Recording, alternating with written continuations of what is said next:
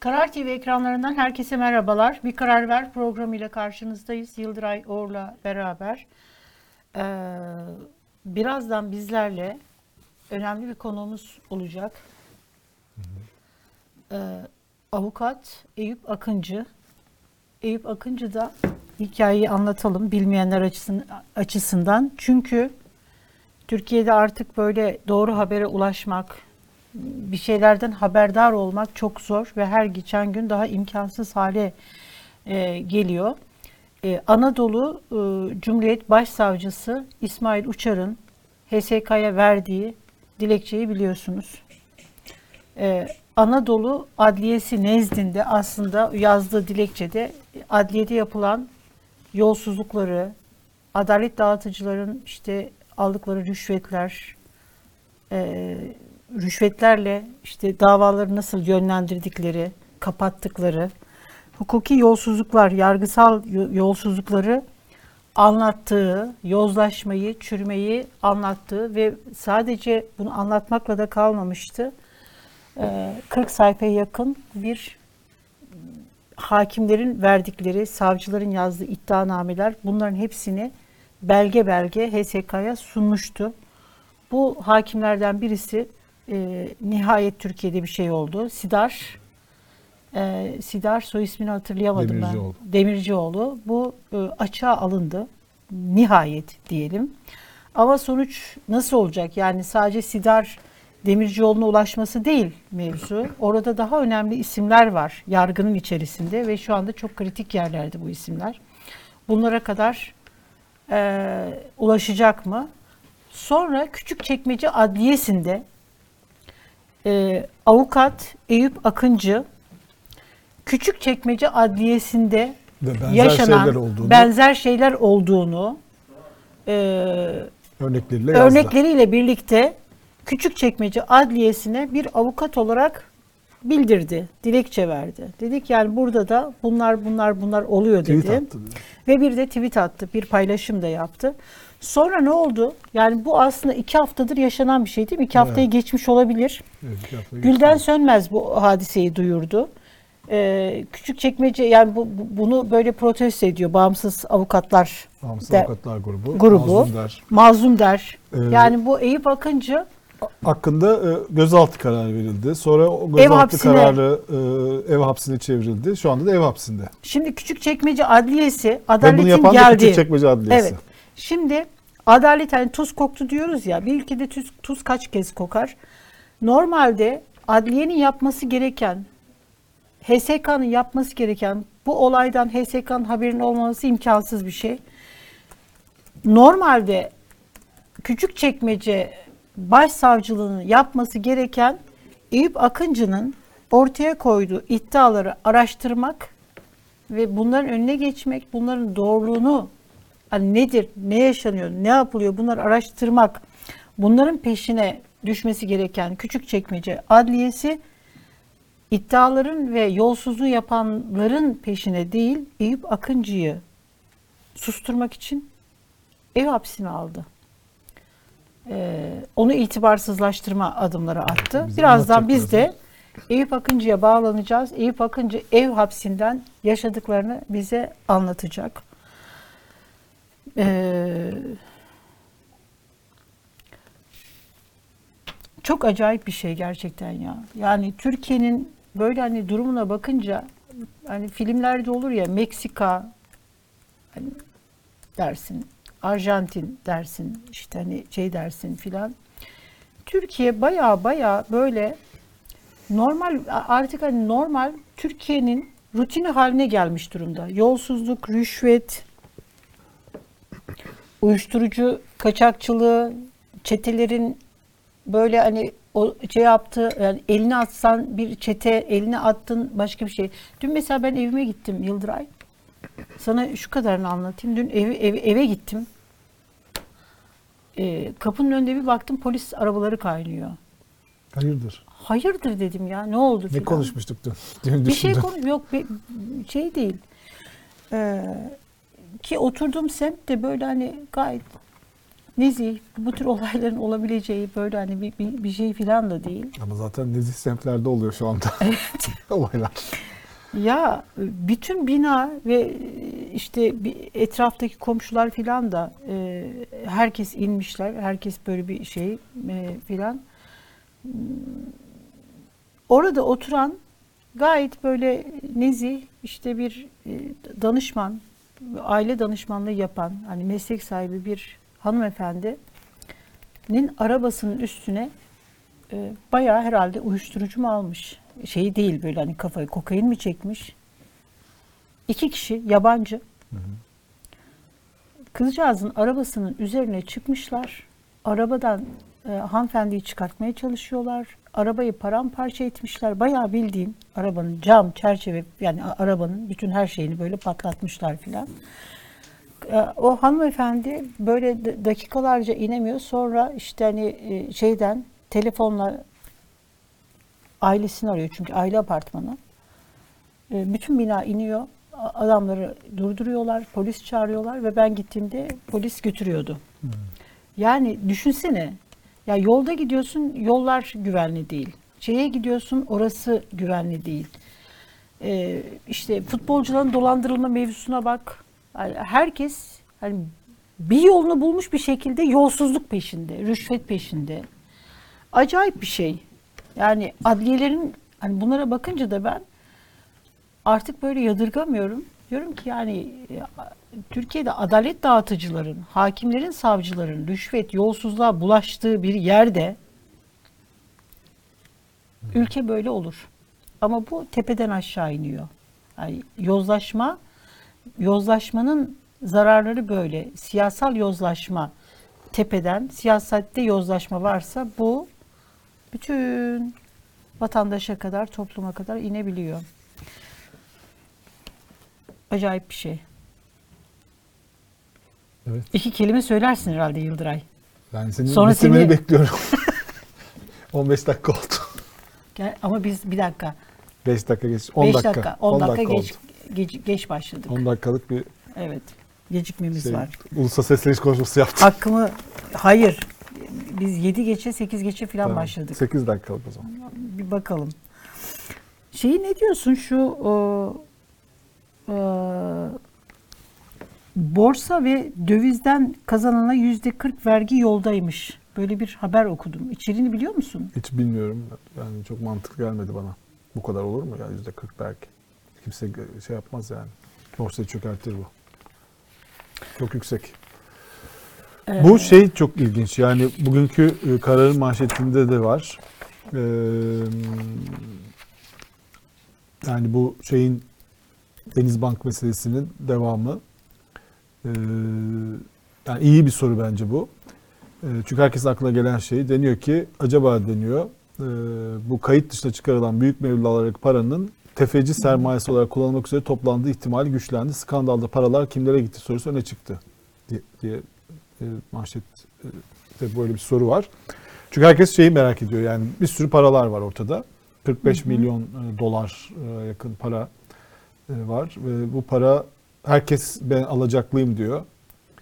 E, herkes müşteki. Herkes Evet. parasını kaptırdığını söylüyor. Peki paralar nereye gitti? Nereye gitti gerçekten? Yani tek mantıklı açıklama şuydu. Ondan alıp buna verdi, bundan alıp ona verdi. Sana faiz vereceğim dedi. Ondan aldığı parayı ona verdi falan gibi. Fakat hani birilerinin de buradan para kazanıyor olması lazım. Yani birileri de faiz geliri elde ediyor. Şu şeyi okuduğunda herkes para kaptırmış, hiç faiz gelirisi almamış gibi görünüyor. Öyle mi gerçekten? Acaba bir de böyle kazanan bir ekip mi var? Hani müşteki olmayan, bu işten kazanan insanlar mı var diye bir soru aklı geliyor. Ee, bir de tabii e, şeyler çıkıyor sürekli e, belgeler şimdi dos, dava dosyası olduğu için dava dosyası içerisinde iddianameye konmamış fakat önemli olan bir sürü belge var. Tabii avukatlar, gazeteciler şimdi dava dosyaları şey oluyor. Bir iddianame oluyor, bir de Evet. dava dosyası oluyor. Onun içinde bir sürü şey oluyor. Mesela Fatih Terim'in ifadesi dava dosyası içinden çıkarıldı. Niye çıktı o? Şimdi Çünkü- sen davayı daha iyi takip ediyorsun. Yani, dosyayı oku, okudun. dosyayı iddianame. okudum, iddianameyi Evet, okudum. Evet. Ee, yani dava iddianamesinde yoktu Fatih Terim şeyi ve onu içinden çıkarıp gazeteciler yazdılar. Evet. Ee, bir tane de şey çıktı. Ee, Deniz Bank'ın e, e, bu Seçil Erzan'ı işte sorgulamasıyla Yöntemi. ilgili e, yazdığı bir e, savcılığa yazı işte şöyle yapıldı böyle yapıldı. Mesela şey diyor ki bana serum verdiler diyor. Beni Çorlu'dan aldılar diyor banka yetkilileri diyor. Banka genel müdürlüğüne getirdiler diyor. Bana işte bu zimmetten değil hani sen bunu banka içinde yapmadın. Sen kendi kendine dışarıda yaptın diyeceksin dediler. Bu arada bana serum verdiler diyor. Niye böyle bir şey diyor? Tuhaf bir şey. Yani serum verdiler diyor.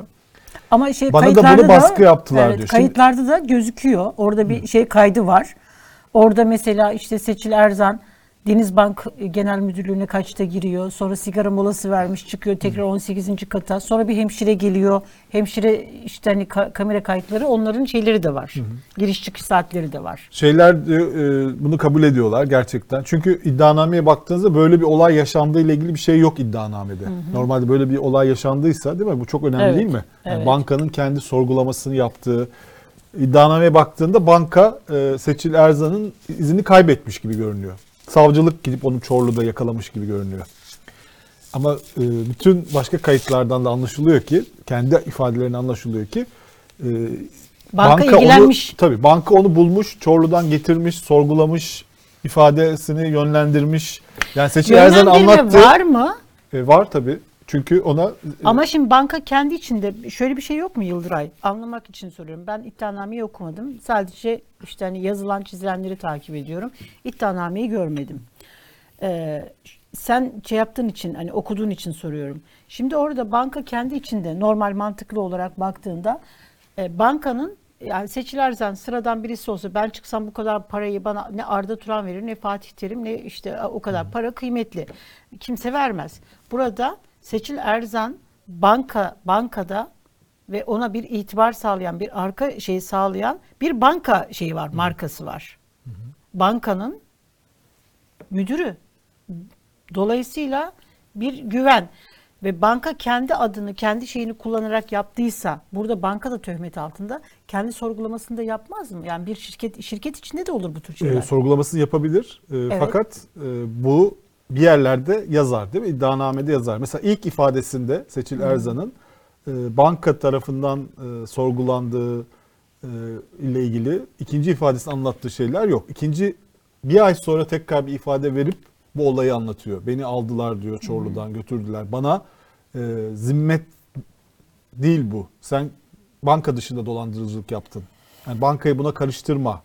Yani ana tema bu. Bütün konuşmalar bu tema üzerine gidiyor. Evet. Bu konuş bunu ilk defa Seçil Erzan ifade, ikinci ifadesinde söylüyor. İddianamede de bunun üzerine de gidilmiyor. Yani niye böyle bir sorgulama yapıldı? Gerçekten çünkü ilk ifadesinde de Seçil Erzan her şeyi üzerine alıyor. Gerçekten de o yönlendirmeye göre bir şey Evet. yapıyor. Diyor ki işte ben diyor borsada para kaybetmiştim diyor. Evet. Onu şey yapmak için şöyle sonra battım diyor. Sonra üzerinden çıkamadım. Bir intihar düşündüm diyor. Yani her şeyi kişisel olarak anlatıyor. Ama ikinci ifadesinde hem banka sorgusunu anlatıyor hem de bankada da kayıtlar olduğunu söylüyor. Ben bankayı suçlayan şeyler söylüyor. Diyor ki ben bir takım belgeler ürettim diyor. Onların kayıtları vardır diyor. Çıkış şeyler yaptım diyor. Print kullandım diyor. İşte kameralar vardı diyor. Zaten kapılar hep açıktı diyor. Bankanın haberi olması mümkün değil diyor. En azından olması lazım diyor. Yani nasıl haberleri olmaz diyor. Bankayı işin içine katıyor. Burada ilginç bir durum yok mu? Var. Birinci ifadesinde yani bankada sorgulandığı doğrultusunda ifade veriyor. İkinci ifadesinde bu sorguyu anlatıyor. Sence bunun sen burada ne görüyorsun peki bankanın yönlendirmesi? Banka kendisinden olayı uzaklaştırmaya çalışıyor. Kendi ka- BDDK markasını- kararıyla da savcılığın iddianamesiyle de bu aslında yapılmış durumda. Bankada uzaklaşmış durumda iddialar. Fakat şimdi mesela bugün 10 Haber'de bir haber var. Evet. Ee, oradan öğreniyoruz ki bu Seçil Erzan'ın e, Çorlu'dan alınıp Denizbank Genel Müdürlük binasına getirilmesiyle ilgili bir alıkoyma, özgürlükten, e, hürriyetten alıkoyma davası da açılmış. Yani savcılık Denizbank yöneticileri hakkında çünkü şey diyor ki beni alıkoydular, bana baskı yaptılar diyor. Hatta serum şeyini de bir tür hani böyle hani uyuşturucu gibi Sersem. bir şey sersemletmek için gibi manasında bir şey söylüyor. Şeyde diyor ki e, yine bu şeyin haberinde, on haberdeki galiba Masum Gök'ün Evet. haberinde. O da diyor ki e, banka Hastaydı. e, vitamin verdik Vitamin diyor. Vitamin verdik. takviyesi verdik. Hatta ama bunların hepsi Hakan Ateş bir geçmiş soruş- olsun diyor filan. Evet böyle. ama orada da mesela diğerinde de şey Seçil Erzan'ın anlatımında da öyle değil diyaloglar.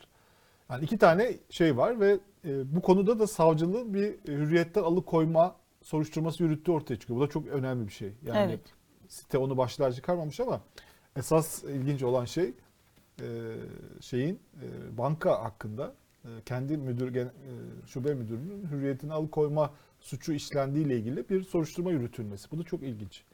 Yani burada e, yani olayın biz sanki böyle sadece para kaybedenler kısmını görüyoruz ve çok daha hani bu paranın gittiği başka kaynaklar var ve bunlar henüz konuşmuyor gibi bir durum görülüyor. Yani o yüzden kararın manşetindeki sorular önemli geldi bana. Evet. Ee, yani bakalım ne çıkacak. Ben Fatih Terim'in açacağı davayı da merak ediyorum. Yani dünyanın en büyük hukuk davası olacak iddiasıyla ee, bir dava açacağını söyledi. Burada tabii Fatih Terim olayın çok hani kendisini dışında tutmaya çalıştı. Ee, fakat her geçen gün aslında kendisinin bu işin içinde e, Çok daha yakın olduğu ortaya Çok daha çıkıyor yakın Seçil olduğu, Erzan'la. Evet. Not var mesela işte şey var e, bir davet vermişler onun için hafta sonu doğum günü için e, Gök şeyde Bozcaada'da. Yani öyle çok yakın ilişkileri olduğu ortaya çıkıyor. Evet. Şimdi bu şey var ya Yıldıray, döviz ve borsadan kazanana yüzde 40 vergi yolda. Bu ben bu, buraya böyle nedense e, şey yaptım. Şimdi bu aslında Türkiye içerisindeki şey değil. Ee, bir, bir şekilde Türk lirasının değerini korumaya yani önceden mesela şey vardı yani Türk lirası değersizleşirse yatırımcı gelir. İşte hani oradan Türkiye birazcık daha böyle ekonomi canlanır gibi başka bir politika yürütülüyordu. Şimdi mesela Cumhurbaşkanı Erdoğan geçenlerde yaptığı bir açıklamada şey söyledi. Türk lirasının e, Türk lirasının e, değersizleştirilmesinde artık sona geldik. Buradan daha fazla e, değer kaybetmeyecek. E, bizim uyguladığımız dezenflasyon programı çok büyük ihtimalle Türk lirasında reel olarak bir değerlendirmeye sahip olacak. Türk lirasının reel olarak değer kaybettiği süreçte sona geldik. Şimdi burada Türk lirasında bir şekilde parayı tutmaya çalışıyor. Bu Türkiye e, e, Dış şeylerle. dış borsayla. şeylerle evet Dış borsalarla dış borsayla alakalı. Yani Oh. Eurobond. Borsacılar sevindi. Ha, evet Eurobond e, işte dövizle e, hisse alım satımı yapan Türkiye içerisinden Türkiye'de olup da e, pa- parasını döviz döviz üzerinden e, borsada kullananlar için böyle bir şey e, geliyor herhalde. Türk lirasını daha böyle hani değerini e, tasarrufçuların dövize talebini kısmak için bankalara zorunlu karşılıklı artırma dahil bir dizi ek yükler getirmişti diyor haber. Şimdi doğrudan tasarrufçuların döviz kazancını budamaya yönelik ek maliyet hazırlıkları yapılıyor. Bununla alakalı bir torba yasa e, kanunu gelecek. Bir bakalım ne olacak. Konumuza bağlanalım mı? Olur tabii. Ee, hazır mı konuğumuz? Hadi bakalım. Eyüp Bey merhabalar. Merhabalar, Merhaba. iyi yayınlar diliyorum. Geçmiş olsun. Çok geçmiş olsun. Teşekkür ederiz, sağ olun, teşekkür Ev ederiz. hapsindesiniz. Geçer, diyelim en kısa zamanda geçer, biter bu süreçte. diyelim. Evet. Ee, şu anda ev hapsindesiniz değil mi? Evet, evet, şu an ev hapsindeyim. Ee, bulunduğum evin dışına çıkamıyorum. Çıktığım takdirde e, tutuklanma e, tehdidi altındayım. Yani buradan e, uzaklaştığımda evime bir cihaz konulmuş. Bu cihazla e, ayağıma bir kelepçe takılmış. Cihazla kelepçe arasında bir bağlantı var. E, bu cihazdan yaklaşık 5-6 metre uzaklaştığım takdirde, daha fazla uzaklaştırdığım uzaklaştığım takdirde e, ev hapsi adli kontrol yani ev hapsini ihlal ettiğim e, gerekçesiyle hakkımda tutuklama kararı çıkabilecektir. Yani ayağınızda bir kelepçe var öyle mi? Evet evet. Ayak bileğimde bir kelepçeyle bu kontrol edilmektedir. Daha önce böyle bir şey yaşadınız mı? Siz avukatsınız tabii muhtemelen böyle bir şey çok başınıza gelmemiş. Yoğunluklu olarak ceza davalarıyla ilgilendim. Defalarca müvekkillerin ev hapsine alındığına şahit oldum. İlk defa e, ben bu şekilde bir soruşturma geçirmiş oldum. Evet. Önce biraz sizi tanıyabilir miyiz Eyüp Bey? Ondan sonra başınıza niye bu geldiğini, niye bunun geldiğini konuşalım. Evet. Ee, Siz Avukat Eyüp. Akıncı, Mardinliyim. İstanbul Üniversitesi Hukuk Fakültesi mezunuyum. 10 yıldır avukatlık yapıyorum. Serbest avukatlık yapıyorum.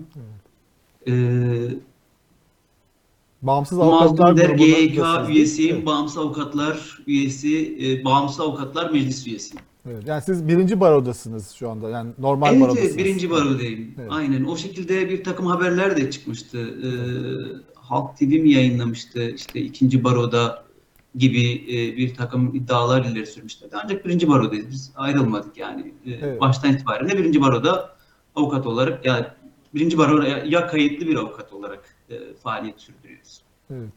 Ee, şimdi ne olduğunu bilmeyenler için böyle bize anlatabilir misiniz? Sonra derin, derinleştireceğiz ama yani bir şey olarak, kronolojik olarak tam olarak ne yaşadığınızı bize anlatabilir misiniz? Şimdi e, İsmail Uçar e, Ekim ayının başında bir e, basın açıklaması, e, daha doğrusu bir dilekçe HSK'ya gönderdi. Bu dilekçenin ekinde de bir takım belgeler olduğu iddia edildi ve bu basına sızdı. Basına sızdıktan sonra gündeme geldi ve karşılığında da e, Bekir Altun e, komisyon başkanı, İstanbul Anadolu e, Cumhuriyet Başsavcısı oluyor İsmail Uçar. E, Bekir Altun da komisyon başkanı oluyor. Komisyon başkanı da karşı bir açıklama e, ile bir dilekçe gönderdi HSK'ya.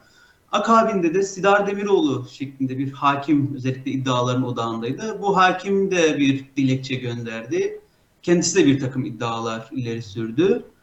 Tam bu süreçlerde e, ben de yaşadığım, bana gelen, bana yapılan başvurulardan, müvekkillerden, meslektaşlarımdan, e, son bir yıldır özellikle çok ciddi bir şekilde e, artık her yerde duymaya e, alışkın hale geldiğimiz e, rüşvet iddialarını e, bir tweet e, şeklinde paylaştım. Sosyal medya üzerinden paylaştım. Paylaşırken de Adalet Bakanlığı, Adalet Bakanlığı kurumsal Twitter hesabını, e, hatta göç idaresindeki bir takım iddialarla ilgili olarak da Ali Yerlikaya'yı etiketledim. E, İçişleri Bakanlığı hesabını etiketledim ve e, orada e, tweetin sonuna da e, ben müvekkillerimin adını paylaşamam. Bana gelenlerin adını da size veremem. Çünkü bu benim avukatlık ödev ve görev, görev sorumluluklarıma aykırı olacaktır.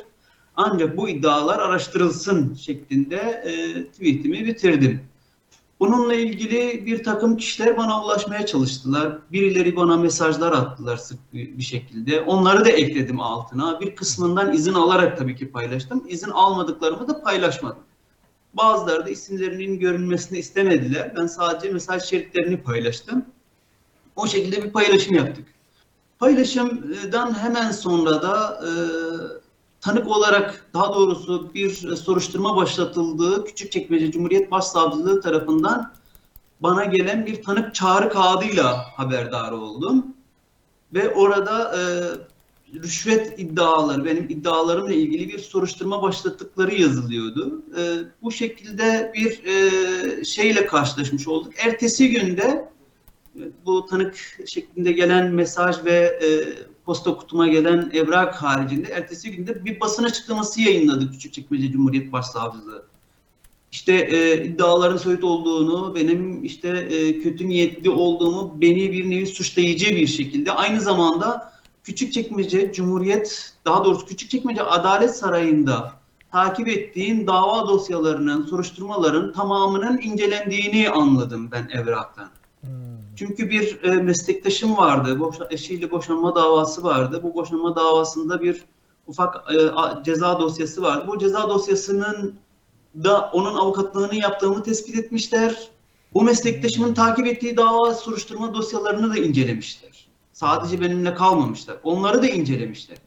Bunlardan kendileri için uygun gördükleri basit iki tane dosyayı basına da ifşa ettiler. Bu bir nevi aslında ben birçok şey çıkardım bu basın açıklamasından. Birincisi bana yönelen bir tehdit algıladım. Ee, ikincisi e, dosyalarımı e, göstermişler bana ve dosyalar üzerinden beni tehdit ettikleri algısına kapıldım. Ve e, benimle uğraşacaklarının da e, kanaatine vardım. Bu şekilde bir e, basın açıklaması yayınlamışlardı. Tabii buna e, basın açıklamasından sonra biz bu e, onların gönderdiği davetiyeye artık icabet edemeyeceğimizi, kötü niyetli olduklarını anladım. Yani e, bu sebeple de gitmedik. Akabinde de aynı soruşturma dosyasına hiçbir araştırma vesaire girilmeden beni şüpheli olarak eklediler. E, ve sonra da hakkımda yakalama kararı çıkarttırdılar. Şimdi o süreç de çok ilginç. Belki bilmiyorum hani e, böyle anlatmaya devam ediyorum. Tabii tabii. Yok, Siz anlatın anlatın. sonra bizim sorularımız da olacak. Evet, şimdi e, ilginç bir şey oldu. Onu özellikle e, belirtmek isterim. Tanık olarak çağrılıyorum ve deniliyor ki senin iddialarını araştırıyoruz. Buraya kadar bir sorun yok. Daha sonra e, beni aynı dosyaya şüpheli olarak eklemişler. Sonra da ofisime polis gönderdiler. Şimdi üç tane polis memuru ofisime geldi. Ben de İstanbul Adliyesi'ndeki duruşmalarım için adliyedeydim. Duruşmalarıma giriyordum. E, polis memurlarıyla irtibat kurdum. Benim e, ofiste bulunan bir avukat arkadaşım, meslektaşım aracılığıyla onlarla irtibata geçtim. Hoparlöre al görüşeyim dedim kendileriyle. Hoparlöre aldı. Memur bey merhabalar, hoş geldiniz. Buyurun. Siz benim e, benim için gelmişsiniz de beni ne olarak çağırıyorsunuz? Hangi sıfatla beni çağırıyorsunuz adliyeye diye sordum. Avukat bey hiçbir şey söyleyemeyiz. Neden söyleyemiyorsunuz? Neticede siz beni almaya gelmişsiniz. Beni hangi sıfatla çağırdığınızı söylemezseniz benim gelmeme gibi bir durumum da olabilir. Avukat bey hiçbir bilgi yok dedi. Peki beni hangi sıfatla çağırmış savcılık? Yani ya, size gelen bir yazı olmalı orada. Beni gidin avukat beyi getirin diye bir yazı olmalı. O yazıyı e, yazının üzerinde ben ne olarak görünüyorum? Şüpheli miyim, tanık mıyım? Bunu bileyim ona göre davranayım. Avukat bey bilmiyoruz. Bakın dedim bu önemli benim için. Eğer ki tanık isem gelmeyeceğim. Çünkü başsavcılığın yaptığı basın açıklamasında kötü niyetli olduklarını gösterdiler. Ben bu yüzden gelmeyeceğim. Ama eğer ki şüpheliysem şüpheli olarak icabet etmem gerekecek. Gitmem gerekir. Avukat bey bize söylenen tek şey gidin avukat beyi buraya getirin. İyi de beni tanık olarak götüremezsiniz dedim. Biz bir şey bilmiyoruz. Sadece gidin getirin, getirin onu dediler. Peki dedim. Son bir şey soracağım. Soruşturma dosya numarasını söyledi. Rüşvet iddiasıyla başlatılan soruşturma. Çünkü bana tanık olarak gelen davetiyenin üzerinde yazılıdır soruşturma numarası. Ben orayı özellikle o soruşturma numarasını söyledim. Bu mu dedim soruşturma? Bu soruşturma ile ilgili mi beni almaya geldiniz? Evet dediler. Tamam ben bu dosyada tanığım. Tanık olduğum için tanık olarak davetlerine e, icabet etmeyeceğim. Eğer ki şüpheli olarak çağırıyorlarsa bana da celp göndersinler, geleyim, gideyim, icabet edeyim. E, varsa sorularına cevap veririz dedim. Tabii e, bu sanırım Perşembe günü oluyor. Ayın e, 9'u gibi oldu. Hemen aynı gün savcılık e, hakkımda yakalama emri talep etmiş ve ayın 13'ünde hakkımda yakalama kararı çıkarıldı. Pazartesi günü oluyor galiba. Şimdi yakalama kararı çıkarıldığı bilgisine sahip değiliz. Aynı 14'üne tesadüfen bir meslektaşımız, ofiste bizimle birlikte çalışan bir meslektaşımızın e, hani ne oldu, polisler geldi sonrası ne oldu acaba diye meraktan meraklanması nedeniyle e, soruşturmaya bakması neticesinde fark ediyor. Benim hakkımda yakalama kararı çıkarıldığının farkına varıyor.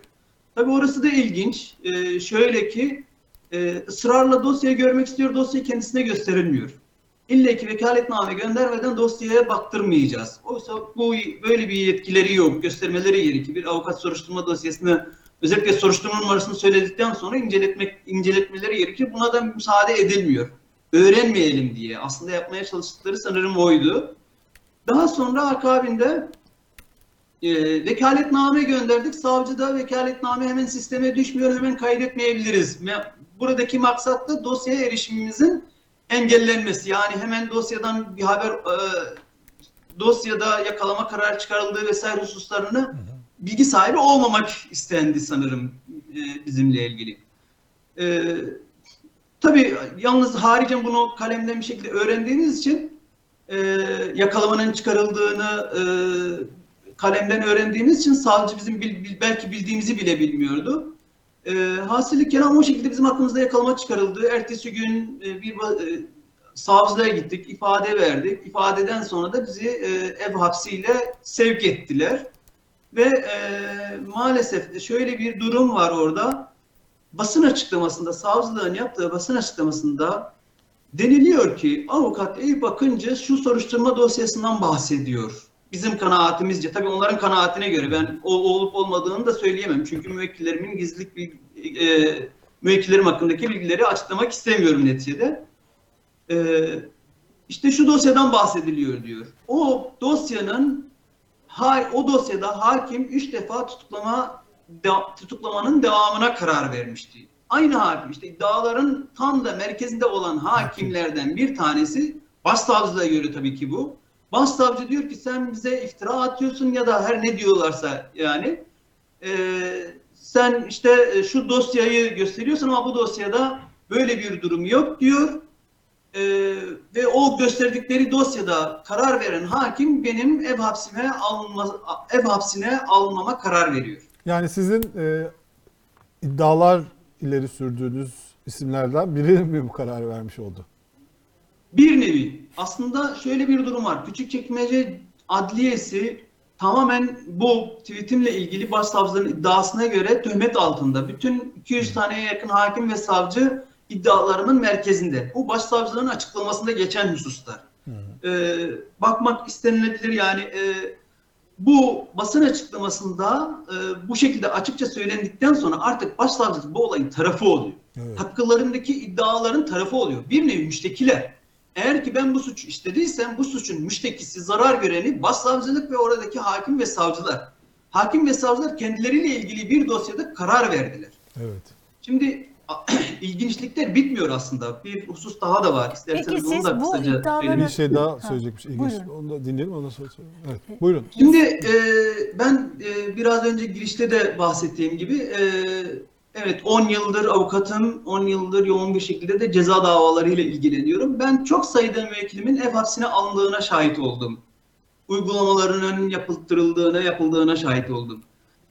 E, haftada iki ya da üç defa bir polis memurunun gidip evde evde misin değil misin şeklinde kontrol ederek ev hapsinin uygulandığına şahit oldum. Aylarca uygulanmadığına şahit oldum. Bir müvekkilin tam bir yıl boyunca uygulanmadı. Ev hapsi hakkında uygulanamadı. Yani nasıl oluyor? Hakim bir karar veriyor. Bu karar e, infaz ilamata gönderiliyor. Savcılık bu karar denetimli serbestliğe gönderiyor. Denetimli serbestlik cihazlarının, memurlarının, personelinin uygunluğuna göre birkaç ay içerisinde ancak uygulanabiliyor. Eve önce bir tebligat gönderiliyor.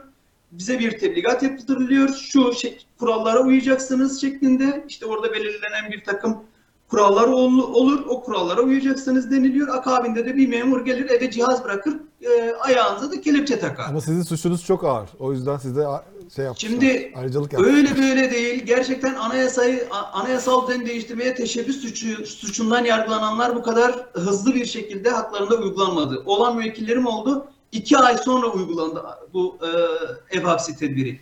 Bakın saat sanırım e, yedi buçukta akşam yedi buçukta e, benim hakkımda karar verildi. Ertesi gün saat 2'de Küçükçekmece Adliyesi'ndeyken bir memur aradı avukat bey biz evinize geldik e, ev hapsini uygulamak için. Ben be- onunla aramızda geçen konuşmayı da kısaca vurgulamak isterim. Şimdi orada aramızda şöyle bir konuşma geçti. Memur bey buyurun dedim. Ben avukat Eyüp Akıncı gelmişsiniz. Buyurun niçin gelmişsiniz? Burada yine e, bulunan bir avukat arkadaşımız aracılığıyla. E, avukat bey dedi biz sizin ev hapsinizi uygulamaya geldik. Bakın ben avukatım. Yaklaşık olarak 10 yıldır avukatlık yapıyorum ve e, onlarca onlarca defalar e, ev hapsine şahit oldum. Aylarca uygulanmayabiliyor. Ne oldu da daha 24 saatte olmadı. Sanırım 18-19 saatte oldu. 18-19 saat içerisinde geldiniz dedim. Avukat bey inanın çok haklısınız. Doğru söylüyorsunuz ama biz de emir kuluyuz. Bize de böyle emredildi. Değil mi dedim yani bir uygulama değişmedi. Yakın zamanda da bir müvekkilim hakkında ev hapsi uygulandı. Onda da e, yaklaşık iki ay sonraydı sanırım uygulanmıştı. Avukat bey vallahi hiçbir şey söyleyemiyoruz. Evet bize böyle emredildiği için gelmek zorundayız. Şimdi memur beye aynen şunu. Ben evet bugün neticede tek başıma yaşıyorum. Burada ofiste yaşıyorum. E, yaşayacağım yani en azından işlerimi de yürütebileyim anlamında. Ev hapsini orada icra edeceğiz. Yalnız size şunu söyleyeyim dedim. Yani bir en azından temel ihtiyaçlarımı bir toparlayayım. Bir de bir takım e, hali hazırda adliyedeyim. Silivri'de müvekkilim var. Onu da bir son defa gidip görmeye gideyim. E, ne, ne olacağı belli değil. Başsavcılık e, bu kadar hasmane davrandığına göre ne yapacağını bilemiyoruz neticede dedik. E, ve kendisiyle ertesi gün saat iki buçuk ve üç sularında yani Cuma günü iki buçuk üç sularında buluşmak üzere anlaştık. Ertesi gün saat daha henüz öğlen saatlerinde baktık ki sisteme bir evrak düşmüş. Ee, bana henüz bir tebligat yapılmadı. Bana henüz bir uyarı yapılmadı. Henüz bir e, imza alınmadı. Herhangi bir şey yapılmadan ev hapsini ihlal ettiği şeklinde bir evrak gönderilmiş. Şimdi hemen itiraz gönderdik tabii ki. Yani ben şu an hali hazırda ofisteyim, bekliyorum. Memurla anlaştık. Saat iki buçukta gelecekti. Henüz bana bir tebligat yapılmadı. Derdiniz nedir? Eğer ki derdiniz ille ki tutuklatmaksa tutuklayın. Ee, herkes amacınızı iyice bir anlasın dedik. Bu şekilde bir dilekçe gönderdik başsavcılığa. Ee, akabinde de saat iki buçukta memur geldi. Memur, memura da söyledik. Yani bana tebligat yapmadınız. Memur orada bana evrakları imzalattı. Bakın tebligat yapılır ama orada evrakları yanında getirmiş. Gidin evrakları imzalatın. Bu avukat bir gün bile dışarıda gezmesin, bir gün bile dışarıda durmasın. Duruşmalarına katılmasın şeklinde bir e, uygulamayla biz adeta e, hasmane bir tutumla hali hazırda ev hapsindeyiz. Yoksa hali hazırda dediğimiz gibi bazen aylarca yürü- e, uygulanmıyor, bazen de sadece bir memurun gidip ara ara kontrol etmesi şeklinde ev hapsi uygulanıyor. Evet. Ama bize maalesef 24 saat içerisinde e, uygulatılmaya çalışıldı. Şimdi bu iddialarınız yani bu gündeme getirdiğiniz belli ki bu şu anda kamuoyu açısından iddia ama sizin açınızdan iddia değil. Çünkü biliyorsunuz yani arka planda e, bunları kanıtlayabilecek belge bilgiye sahipsiniz. Bunları bunlarla alakalı olarak HSK'ya bir başvuruda bulunuldu mu? Yani başvuru derken dilekçe verdiniz mi? Çünkü hani görevini kötüye kullanan hakim savcılarla alakalı sadece hani adliye değil avukatlar her vatandaş da bunu yapabilir. Ee, HSK'ya başvurulabilir. Böyle bir e, dilekçe ya da suç duyurusunda bulundunuz mu? Şimdi tweet'in altına da en altına da e, HSK'yı da etiketlemiştik. HSK da birileri ilgilensin, bu işlerle ilgilensin. Rüşvet artık alenen alınmaya başlandı. Biz adliyelerde oturduğumuz zaman yan masalardan nasıl işlerin yürütüldüğü, aracılık hizmetleriyle e, soruşturmaların, evrakların, davaların nasıl yürütüldüğünü duyar hale geldik dedik.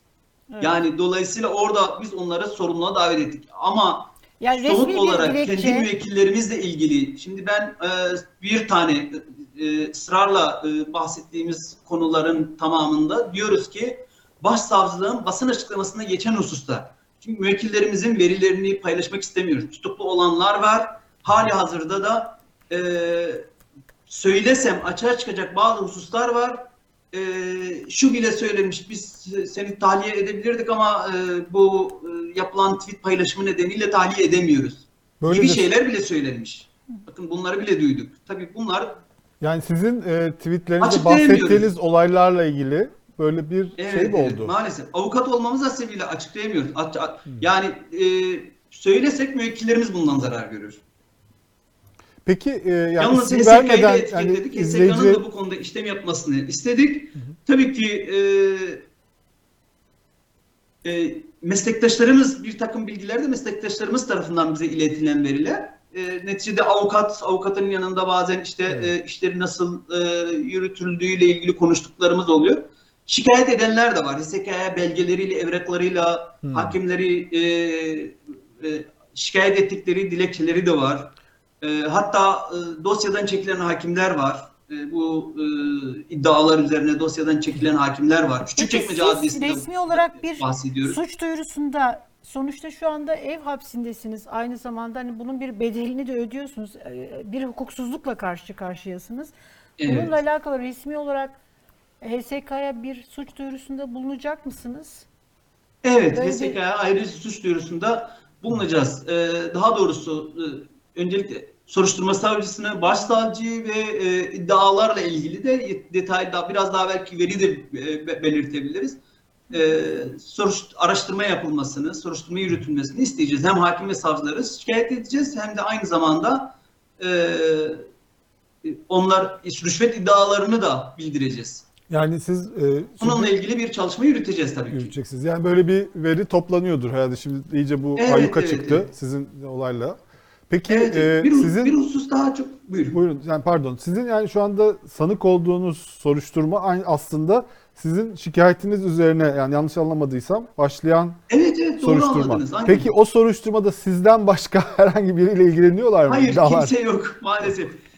Rüşvet iddiaları ile ilgili bir soruşturma başlatıldı. Rüşvet daha doğrusu iddialarımın araştırılması ile ilgili bir soruşturma başlatıldı. Vay sen misin bunu diyen denildi ve o dosyaya şüpheli olarak eklendim ve o soruşturma bana yöneltildi. Rüşvet soruşturması işte ha, e, yanıltıcı bilgiyi alenen yayma suçundan bu dezenformasyon yasasından e, soruşturmaya devam edildi ve o soruşturmaya şüpheli olarak eklendi. Bu arada bir şey daha eklemek istiyorum. Onu da e, hukuksuzluğu, kanunsuzluğu bir nevi göstermesi açısından önem arz ediyor. E, itiraz ettik. Ev hapsi kararına itiraz ettik. İtirazımız savcılıktaydı. Savcılığa, savcılıktan dosyanın e, hakimliğe gittiğini takip ettik. Çünkü e, duruşmalarım nedeniyle e, bunun üzerinde durduk. Bir an önce e, bu kanunsuzluğa bir an önce son verileceğini umut ediyorduk. Biz hukukun uygulanacağını düşünüyorduk. Neticede bizleri bağlayan kanunlar ve hukuk onları da hakimleri de bağlayacağını düşünüyorduk. Gerçekten buna Ee, inanıyor muydunuz? Yani inanarak mı söylüyorsunuz? Umuyorduk. bunları? Tabii ki tabii ki tabii ki inanın buna inanarak yaptık. Ee, neticede evet başsavcılık belki savcı başsavcının emrinde olabilir ama hakimlerin e, üzerinde bir baskı olmayacağını düşündük. Öyle bir kanaatle itiraz ettik. İtirazımız itiraz merciine e, ulaştığı anda bir meslektaşımız oradaydı ve e, yanında iki tane hakimin yanında iki tane misafiri vardı. Misafirlerden bir tanesinin soruşturma savcısı olduğundan da şüpheleniyorum dedi. Ben e, soruşturma savcısını görmüştüm. Ona benziyordu. Sırf arkadan gördüm ama ona benziyordu dedi. Şimdi e, daha dosya o an ulaşıyor. Takip ediyor tabii ki. E, misafirleri varken yaklaşık 25 dakika sonra o andan itibaren 25 dakika sonra posta kutumuza itirazımızın reddedildiği geldi. Hangi ara 8 sayfa bir itiraz dilekçesi hazırlamıştık. Hangi ara dilekçemizi okudun, hangi ara dosyayı okudun, hangi ara kararı verdin, hangi ara kararı yazdın, hangi ara tebliğe çıkardı. 25 dakika içerisinde daha dosya yeni ulaşıyor. Memura, savcılığa gidiyor ve diyor ki dosyayı e, ulaştırın. Avukat beyin duruşmaları var. Aşağı iniyor. Daha 25 dakika geçmeden daha doğrusu dosya e, hakime ulaştırıldığı andan itibaren 25 dakika geçmeden bütün bunlar olmuş oluyor. Yani kanunsuzluğun vardığı boyutu göstermesi açısından ibretlik verici. Aslında Peki- şunu demek istiyorlar. Yani ko- Buyurun. kim konuşursa ona bunu yaparız. Evet. Tam ben de bunu Bir soracaktım. tehdit- Yani e, Ben kurban aslında ediliyorum şu an burada. Evet. Evet. İstanbul Anadolu Cumhuriyet Başsavcısı aslında kendi adliyesiyle ilgili yani kendi normalde kendisi çözmesi gereken meselelerle ilgili çözemediği için bunları HSK'ya e, şikayet etti aslında. Çok trajik bir olay bu. Ama sizin Evet. Tweetlerinizde anlattığınız işte Küçükçekmece Adliyesi'ni anlatıyorsunuz siz. Fakat Evet. sonra ben tweetlerin altına da baktığım zaman başka insanlar da başka adliyeleri anlatıyorlar. Burada Evet. böyle bir başka daha hani yani şimdi tabii örnek olarak değil ama hani tarif ederek yani ne oluyor tam olarak adliyelerde yani böyle artık bir şey olarak norm haline gel, gelmeye başlamış bir düzenden bahsediyoruz herhalde değil mi yani? Yani tam olarak örnek vermeden yani tarif ederek neler yaşanıyor tam olarak siz birkaç tane anlatabilir misiniz? Birkaç e, model nasıl işliyor bu sistem? Şimdi düzeni. şöyle söyleyeyim. Tweetten hareket ederek söylemek isterim. Daha farklı farklı bir şey eklemek istemiyorum. Bunu Tamam. da eee, en azından müvekkillerin belirlenmemesi açısından eee, söylüyorum. Eee, yani yaklaşık son bir yıldır çok ciddi bir takım sıkıntılar var. Eee, soruşturmalar şaibeli bir şekilde yürütülüyor. Görebiliyoruz. Ben ilk defa e, bir soruşturma dosyasıyla ilgili başsavcı vekiline çıkıp e, itirazda bulundum. Olayı izah ettim ve dedim ki bu dilekçemi bir dilekçe şeklinde e, iletmemi istediler. Bir dilekçe şeklinde ilettim. Bakın şu dilekçeyi okusunlar. Bu haksızlığa bir an önce son verilsin istiyoruz. Şimdi bunun birkaç boyutu var. Ben e, şöyle söyleyeyim. E, kanun dışı ya da e, yasal olmayan yollardan işler yürütülmesi halinde bundan tüm toplum zarar görür. Bir avukatlar zarar görür çünkü avukatların yaptığı işlemlerden artık e, işlemler e, e, etkisiz hale geliyor. Farklı şekilde işlemler yürütülüyorsa oraya yönlendirilmiş oluyorsunuz bir nevi.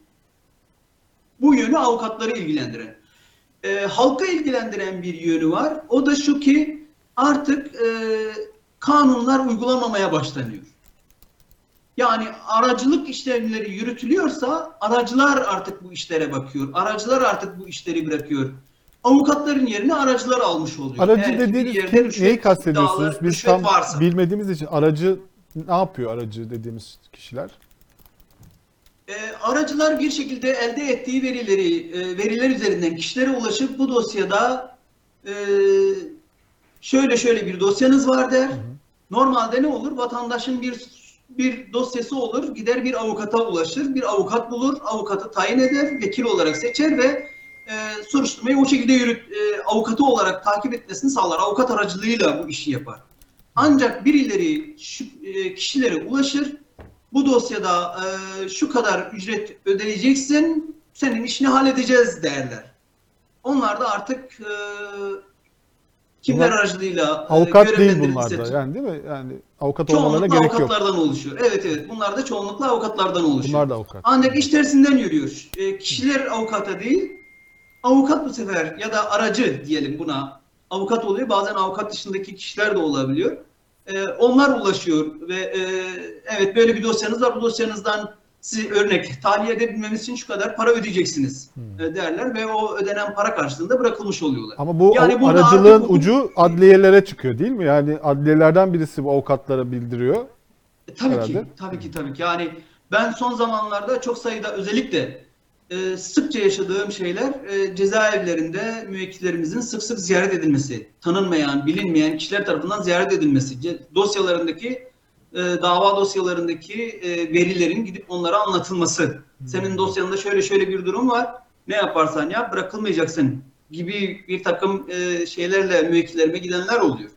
Yani dediğimiz gibi Twitter'da paylaştık. Ee, şöyle bir olay orada özellikle paylaştığımız için söylüyorum.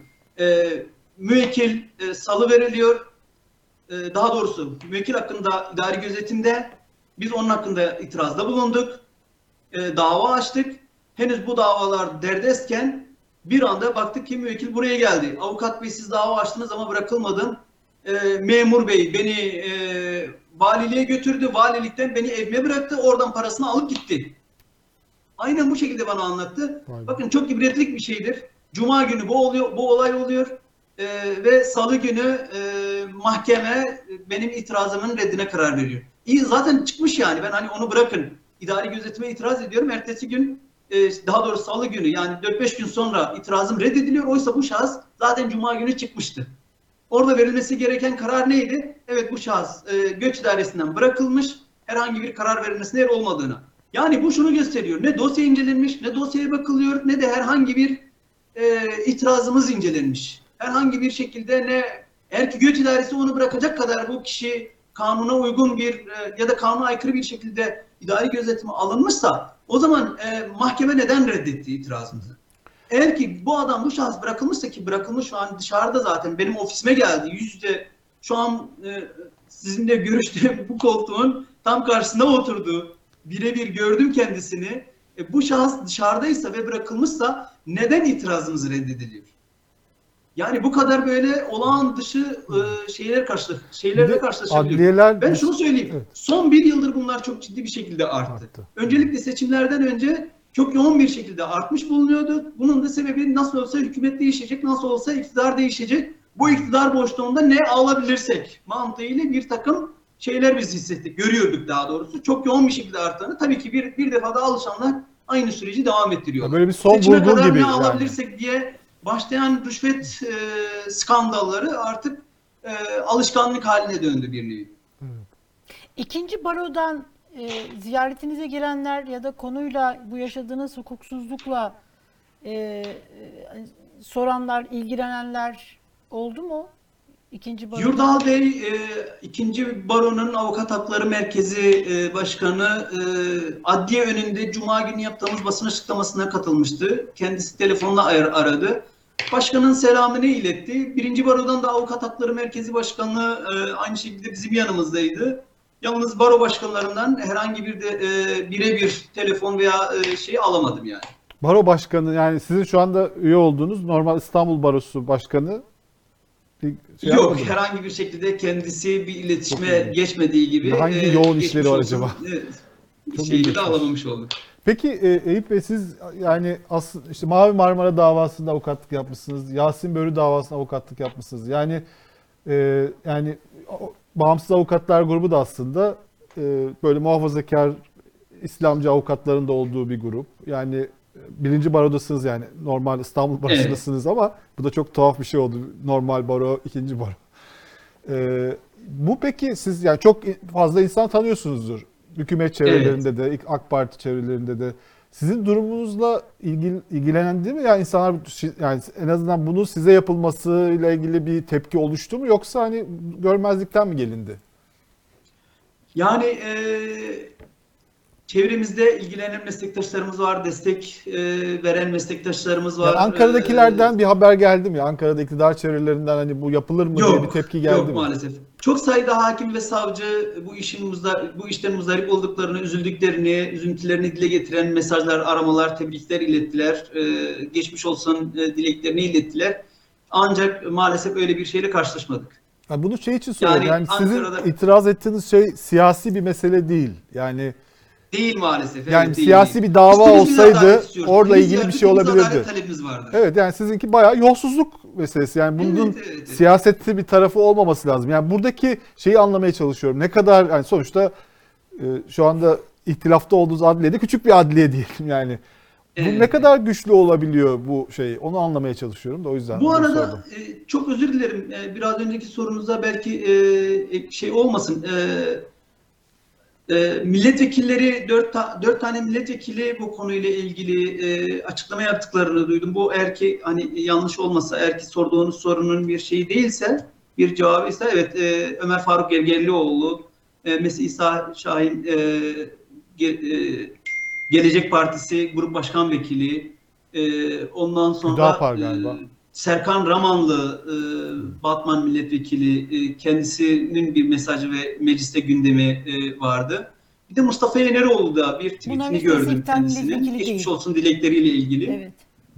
E, bu arada TBB'den de e, TBB'den de destek geldi. E, evet Erinç Sağkan Başkanımızla birebir görüşmedik ancak e, hem kendileri bir basın açıklaması yaptılar e, Barolar Birliği aynı zamanda destekleri de oldu. Evet. E, bu arada e, evet E, bu arada e, bir, ara- arada kaldı kusura bakmayın lütfen. yani Özür dilerim. anladım Özür yani öyle yani. bir şey olmadı. Herhangi bir yankı. Yanlış yapmadı. olmasın diye ben e, Evet.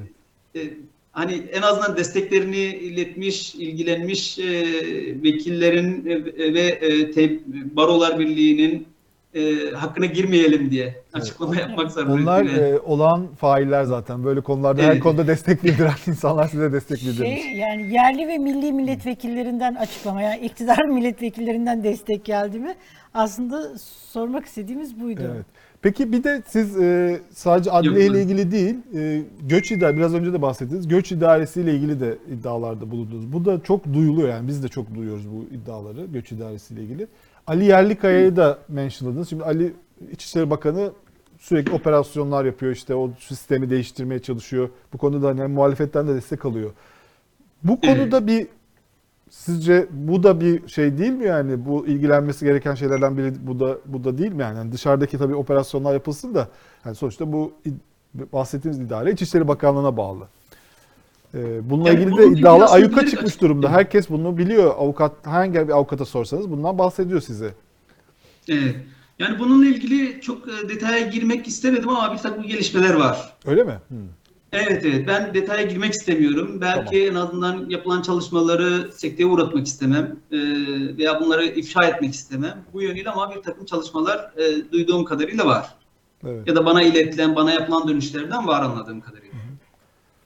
Daha fazlasına girsek, daha fazlasını anlatmaya başlarsak bu sefer biraz şey olmuş olacak ama Girmeyelim. Yok yok sizi zor durumda bırakmayalım. Zaten bu yayında bile sizi bir zor durumda bırakıyor muyuz diye hep kafamda bir Evet. şey var. Yok yok. Evet. Ee, bunu Ev şey yapmayalım. Çünkü siz ekstra yani uzatmayalım. Aslında siz durup dururken başınıza iş açmışsınız aslında. Hiç Evet, yapmaması gereken bir şey yapmışsınız. Yani ya yapmaması gereken demeyelim de hani kimsenin Ama çok Yap- büyük yapmak suç yani. Yaptığınız şey Eyüp Bey şimdi yani yargının itibarını zedeleyici ithamda böyle hani şeyde bulunmak e, ya bunlar tabii yargının itibarını zedeleyen şeyler. Peki burada nasıl olacak şimdi e, en sonunda soralım. Yani siz yargıyla ilgili iddialarda bulunuyorsunuz. Mahkemeler, işte savcılar, hakimler. E, o davalarda mahkemeler ve savcılar bakıyor. Büyük bir kısır döngüye dönüşmüş durumda Evet. bu. Burada nasıl Evet, çıkılabilir?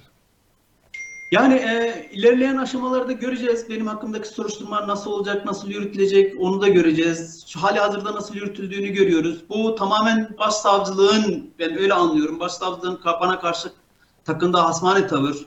E, kral çıplak demenin suç olduğu bir durumu yaşıyoruz. Ve bunu e, adliyenin ortasında e, bahsettiğiniz bağımsız avukatlar, adliyenin ortasında ve sadece bağımsız avukatlardan da değil, birçok avukat e, adliyenin ortasında rüşveti sorgula diye başsavcılığa çağrıda bulundu. Avukatı değil rüşveti sorgula diye e, çağrıda bulundu. Bu sadece benim e, sadece ben olsam evet benimle bir kalırdı. Orada kalmış olurdu. Ama e, bundan müzdarip hakimler, savcılar var. Bundan müzdarip halk var. Bundan müzdarip avukatlar var. Ve hepsi de adliyenin ortasında bunu haykırıyorlar. Avukatı değil rüşveti sorgula. Temiz yargı, temiz adalet diye çağrıda bulundular. Biz de hakime söyledik. Özellikle bizim e, sorgulayan hem e, savcıya hem hakime iddialarımızı araştırın. Ve iddialarımızla ilgili önce öncelikle yapmanız gereken bu iddiaları araştırmak, bu iddialarla ilgili bir karar vermek, bir kanaate ulaşmak. Hiçbir araştırma yapmadan beni dosyaya dahil etmiş oluyorsunuz. Bu ne demek oluyor? Bu tamamen siz bir şeyleri örtbas etmeye çalışıyorsunuz. Bu tamamen e, kendinize yönelik e, nasıl diyeyim yani kralın çıplak çıplak olduğunu söylememiz sizde bir tepkiye neden oldu. Neden? Neden bu tepkiyi bize gösteriyorsunuz? Tepkiyi göstermeniz gereken bizler değiliz. Tepkiyi göstermeniz gereken kanuna aykırı davrananlardır e, şeklinde e, ses verdik. E, şöyle söyleyeyim, evet adliyelerde tüm hakim ve savcılar e, bu rüşvet iddialarının merkezinde değil elbette.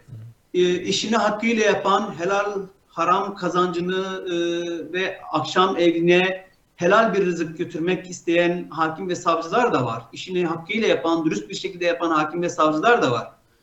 Ee, bu işi bu şekilde yürütenler, evet biz onlarla sorun yaşayacağız. Adliyelerde bundan sonra da ben özellikle sorun yaşayacağım. Bunu biliyorum, bunun farkındayım. Gerek savcılıklar olsun, gerek mahkemeler olsun fark etmiyor. Bu işi bu şekilde yürüten yani yasal olmayan yollardan işleri yürüten hakim ve savcılarla sorunlar yaşayacağız bundan sonra bu işin e, elbette ki e, e, burada bırakmayacağız. Biz de burada bırakmaya niyetli değiliz. Savcılık bizim hakkımızda bir soruşturma yürütüyor ve bize bir ceza verdirtmeye çalışıyor. Biz de burada bırakmayacağız. Biz de rüşvetin temiz bir adalet sağlanana kadar bu işin arkasında e, duracağız. E, bununla mücadele edeceğiz. Temiz yargı sağlanana kadar bir mücadele sergileyeceğiz elbette. Evet. Biraz işiniz zor. Evet. Çok zor. Yani zora talipsiniz. Ee, umarız yani Türkiye'de yargı temiz bir yargı, iyi bir adalet sistemi tekrar yeniden tekrar yeniden derken geçmişte de tabii tam e, hakkıyla yoktu ama hiç bu kadar yozlaşmada olmamıştı. Evet, hukuk yani buna baroların da e, Evet. ses çıkarması lazım. Yani bir baronun Evet. başka ne işi olabilir? Evet. İstanbul Barosu yani çok böyle muhalif nutuklar atarak, marşlar söyleyerek baroları seçiliyorlar ama en yapmaları gereken en temel işlerde yoklar. Yani tuhaf bir durum gerçekten bu da. Evet. Evet, çok teşekkürler, Eyüp Bey. teşekkürler. Çok geçmiş olsun tekrar. Ama siz Ee, galiba oradan e, davalarınıza da giriyormuşsunuz, öyle duydum. E, şu an e, sistem üzerinden dediğimiz ev duruşma sistemi üzerinden duruşmalarımıza katılabiliyoruz. Evet. Özellikle hukuk mahkemelerinde olan durdurmak e, mümkün değil davalarımızı yürütebiliyoruz ancak ceza davalarına katılamıyoruz. Cezalara katılamıyorsunuz. Evet, sizi Evet, durdurmak ceza mümkün değil. katılamıyoruz. Onlar meslektaşlarımızdan yardım alıyoruz bir şekilde. O şekilde yürütebiliyoruz. Bu kanunsuzluğun bir an önce son bulmasını bekliyoruz tabii ki. İnşallah. Birilerinin bu kanunsuzluğa, e, daha doğrusu başsavcılığa ne yaptıklarını sormalarını bekliyoruz. Kral çıplak demek suç değil. E, Eğer ki bir suç varsa e, kralın çıplak gezmesindendir. Temiz bir yargı istemek Evet. suç olmamalı. İyi Temiz bir yargı adalet- talep etmek bizim evet, hakkımızdır aynı evet. zamanda. Biz avukat olarak Yani yargının hakimlerin yapması gereken e, hukuka uygun, hukuki bir şekilde rüşvete, yolsuzluğa bırak, şey yapma, bulaşmadan adalet terazisini hakkıyla e, çalıştırmaları, ölçmeleri. E, oraya e, bir hukuksuzluk bulaştırmamaları gerekiyor. Yani adaletin terazisini bozmamaları gerekiyor. Ama Bozdular zaten. boz zaten bu- yani hiç olmadığı kadar bozuldu. O o denge nasıl oluşacak bilmiyoruz artık. Ee, çok teşekkürler. Çok Biz teşekkürler. da takip edeceğiz zaten e, olan biteni. Yine Biz çok e, teşekkür haberleşiriz ediyoruz. sizinle. Ee, size iyi yayınlar diliyoruz. Teşekkür Ee, Teşekkürler, sağ olun. Çalışmalar. Kolay gelsin. Sağ olun. Sizlere de kolay gelsin. Ne acayip değil mi? Artık hani hiç şaşırmıyoruz. Yani e, yolsuzluğu yapan yapanın peşine Çünkü bu bir Düşmesi e, gerekiyor. şey olarak ibret alem için yapıyorlar. evet Kimse çünkü- yapmasın bunu diyor. Çünkü herkes duyuyor. Tweet atma, suç duyurusunda bulunma, Bulunma. dillendirme. Evet. İbret alem yani bu aslında Evet. bu olay. Ama yani tabii çıkarılan ses şu anda e, bayağı bir gürültü Tolga çıkarıldı. Şardan'a yapılan aynısı bak yani iddiaların odağındaki isimler operasyon yapıyor. Yani bu soruşturmayı bu başlatıyor. Göz hapsi. Tolga Şardan'a bu da aynısı yapıldı. artık. Tabii Tolga Şardan gözaltına alındı. Orada ne yapıldı? İşte haber kaynağı kim? Bu bilgileri kim sızdırıyor? Yani temize çıksın, temizlensin, yargıdaki yozlaşma bitsin gibi bir kaygı yok. Ee, Ya zaten iddiaların e, muhatabı olan Evet. insanlar soruşturma yürütüyorlar. arsızlık, yüzsüzlük diz boyu. Yani artık hani arş alaya ulaşmış durumda. Ee, temiz bir adalet istiyorum. Hukukçular, yani yargıçlar pardon, yargıçlar, hakimler hukuka göre karar versinler diyemiyorsun. Yani güçlünün hakim olduğu hem de böyle vahşice hakim olduğu hükmünü sürdüğü bir ülke düzeni oluştu. Şimdi ama bu Evet. dava bu örnekte Evet. şöyle bir sorun var. Evet. Ee, Eyüp e, Bey yani e, şey onunla ilgili bağımsız avukatlar grubundan olduğu için yani işte Mavi Evet. Marmara davasının avukatı, Yasin Börü davasının avukatı Evet. belli bir çizgisi var. O çizgiye karşı iktidar yani neyse artık bu elinde güç bulunduranlar ellerindeki silahları kullanamıyorlar. Ellerindeki silahlar ne? FETÖ, PKK, muhalif, işte CHP'li. Bunu diyemiyor şimdi. Ee, ilk defa hiç beklemedikleri bir yerden geldi taarruz yani eleştiriler. O yüzden de bu eleştirilerin o anlamda bir kıymeti var. Evet. Çünkü diğerlerini hemen Görmezden susturabiliyorlar. geliniyor. Evet. Görmezden de tam gelinemiyor. Çünkü bayağı bir insan ses çıkarıyor. Ee, Bu şeyde, bu konuyla ilgili ben görüyorum şeylerde. Evet. Özellikle de AK Parti cenahlarında da itibarı olan insanlar ses Evet. çıkarıyor. O yüzden bunun öyle kolay kapanması e, mümkün görükmüyor, gözükmüyor yani. Evet. Bir izleyicimiz demiş ki yargıyı temizlemek benim görevim değil ancak temiz bir yargı istemek benim hakkım. Hepimizin hakkı. Yargıyı temizlemek de HSK'nın e, görevi. Ama bugünkü bu yolsuzlukların, yozlaşmanın oradaki HSK mekanizması sürekli yolsuzluğu meşrulaştırma, adaletsizlik üretiyor. Bir mekanizma devamlı adaletsizlik, devamlı yolsuzluk, yozlaşma, çürüme e, bunları üreten, bunları yapan hukuksuzluk yani işte iktidarın istediği e, hoşnut olacağı kararları veren hakimleri ödüllendiren bir mekanizmaya dönüştü. Şimdi hani İsmail Uçar'la alakalı eğer Adalet Bakanlığı çünkü HSK'nın aynı zamanda başkanı Ada- Adalet Bakanı e, SDK Başkanı bir yargıda temizlik, bir yargıda düzelme, bu yozlaşmayı bitirecekse ilk önce o mekanizmayı temizlemesi gerekiyor. Yani HSK'daki o oradaki o güç orada bir odak var. Bu yozlaşmayı, çürümeyi buralara sahip çıkan e, o işte hani e, bu bu çürümeyi çoğaltan Üzerine Oranın başı yani. var. Oranın başı var. Bunlar böyle Ankara'da yargının içerisinde bilinmeyen isimler de değil. İlk önce oraya, oralar, oralara bir operasyon yapacak. Orası temizlenecek. Oraya temiz insanlar gelecek ki HSK kendi görevini yapmaya başlasın. Hmm. Şu anda HSK çalışamıyor. Yani önce orayı çalıştırmak gerekiyor. Ha bunu yapabilir mi iktidar? Ben bu kadarından emin değilim. Yani şu anda evet e- ekonomi düzelsin diye e, işte e, gri listeden çıkmak erzem çünkü para yok, para bitti, gelmiyor. E, gri liste operasyonları bunlar da biliyorsun büyük büyük haberler yapılıyor artık. Çünkü bunların bir muhatabı var. Türkiye içine değil.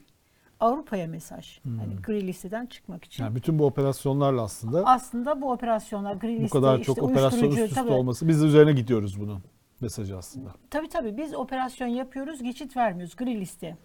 Ee, bunun bir süresi, bunun bir şeyi var. Çünkü bunu Ee, da izleyen insanlar var. Nasıl biz evet. mesela diyoruz ya Ali Yerlikaya bunun üzerine gidiyor diyoruz. Avrupa neyse bunun Avrupa'da. raportörü de Oraya bu da rapor- yazacak bunu. Tabii bunu görüyorlar, rapor hazırlanıyor. Çünkü e, gri listeden çıkması gerekiyor. Türkiye'nin de e, yolsuzlukla, kirli para ve terör finansmanı ile alakalı mücadele ettiğine dair, etkin bir şekilde mücadele ettiğine dair bunu kanıtlaması gerekiyor. Bunun için bu operasyonlar oluyor. Eğer Türkiye karar verseydi, yani iktidar isteseydi Süleyman Soylu döneminde de olurdu. Yani bu Ali Yerlikaya'nın müthiş böyle hani geçit vermiyor, o, o- o- ondan kaynaklanan bir şey değil. Bir kere bunu, bunu bilmek lazım.